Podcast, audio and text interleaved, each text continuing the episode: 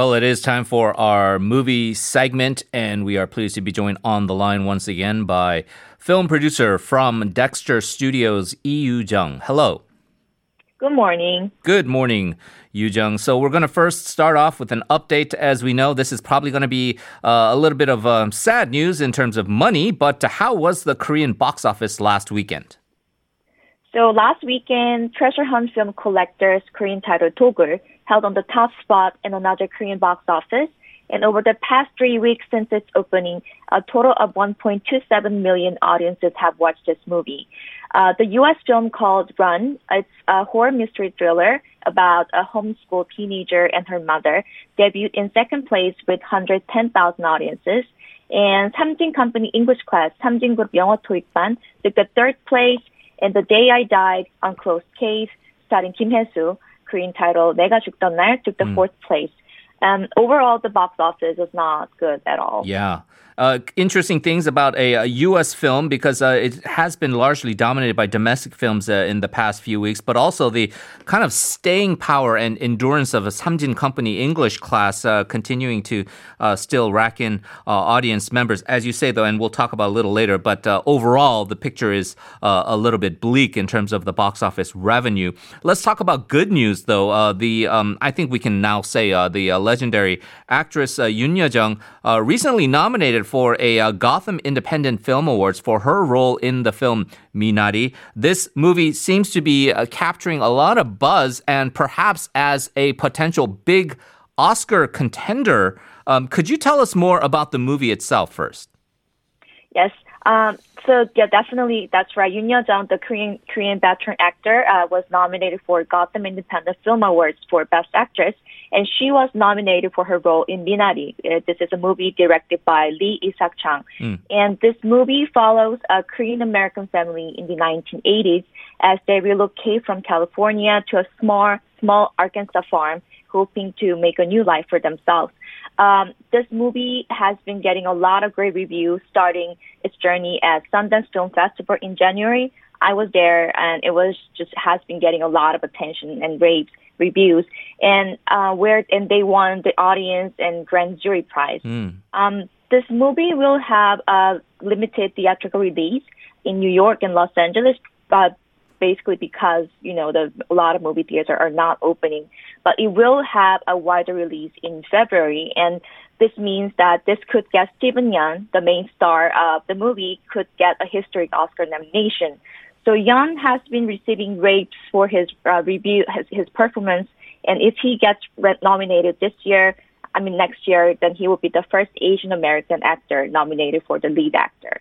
And not just him, uh, uh, uh, other actors like Han Ye-ri, um, Alan Askin, who played the you know little boy, um, and Will Patton and Youn Yuh-jung, they all have a fighting chance for the supporting categories as well. All right, very interesting. Obviously, it would be historic for uh, Youn Yuh-jung to get the nomination, but uh, quite remarkable. And again, a really uh, sad kind of commentary that uh, I, I th- there's never been an Asian American uh, even uh, ever nominated for uh, an Academy Award. So we'll see if history gets made once again uh, for the Oscars uh, next year. Let's talk about then the bad news that we were hinting at here, uh, Yoojung.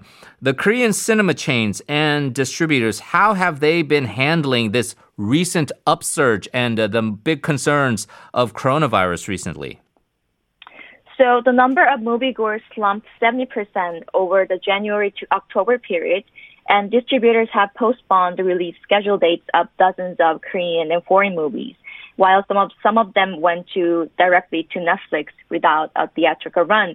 So they are going definitely going through a difficult time, and because of that, theaters underwent job cuts and closing some of their branches to handle a financial crunch.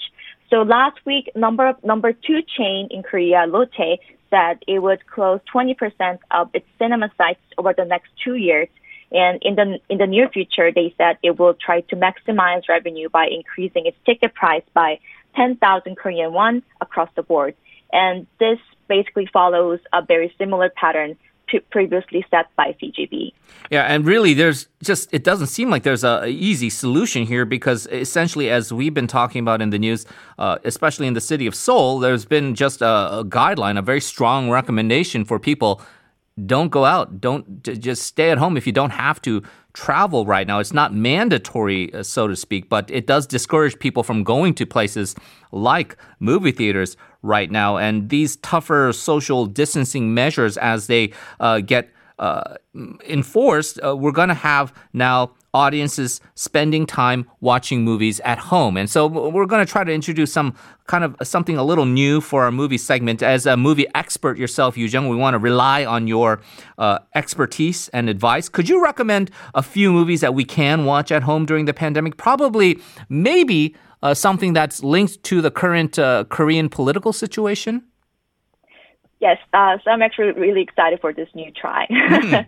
so, so uh, as you know, there's a legal tension building up between uh, Justice Minister Chumye and Prosecutor General Yoon Seok-yeol escalates. Mm. I kind of have a few uh, really great recommendations for the legal dramas, or what we call courtroom movies, that I really want to recommend. Okay. So the first one is called, um, I'm pretty sure most of them, well, you guys know about this movie already. Yeah. Um, it's first movie, A Few Good Men, starring Tom Cruise, Jack Nicholson, and Demi Moore and Kevin Bacon. Amazing cast. Mm. Uh, this movie, directed by Rob Reiner and written by Aaron Sorkin. This movie came out in nineteen ninety-two and still considered to be one of the best courtroom dramas ever made. The story is about abuse and secrecy at Guantanamo Bay, leading to a young soldier's unlawful death. And the famous line that has been endless parodied was, "You can't handle the truth," mm-hmm. which is the line spoken by Jack Nicholson in the movie. And the second movie is Just Mercy, uh, starring Michael B. Jordan as young Harvard grad Brian uh, Stevenson, who has to Alabama to give ordinary people a chance to represent themselves properly in court. Uh, th- this movie came out in two thousand nineteen, and uh, in response to the killing of George Floyd, Warner Brothers Pictures has made the film free on various streaming platforms during June twentieth, uh, June, I mean June this year, to educate about the public um, about the systemic racism. Um, this movie had also has been getting a lot of great reviews, and I strongly recommend you to watch it.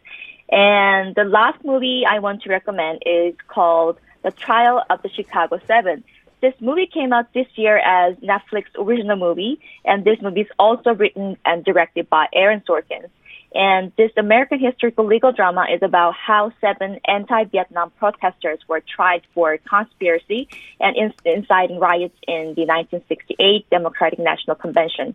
This movie brings questions about very fundamentals of America, like who gets to protest and how, can you reform broken systems, and can you comp- compromise your, your principle with pragmatism? So this movie has got okay. a, a lot of great reviews, and I also strongly recommend it to watch it, watch well, it check it out. Great recommendations, Yoojung. Thank you very much. Uh, always appreciate it. Thank you. That's going to do it for us. We've got Life Abroad with Na Seung-yeon Nast. We'll see you again tomorrow. This has been Henry Shin. Goodbye.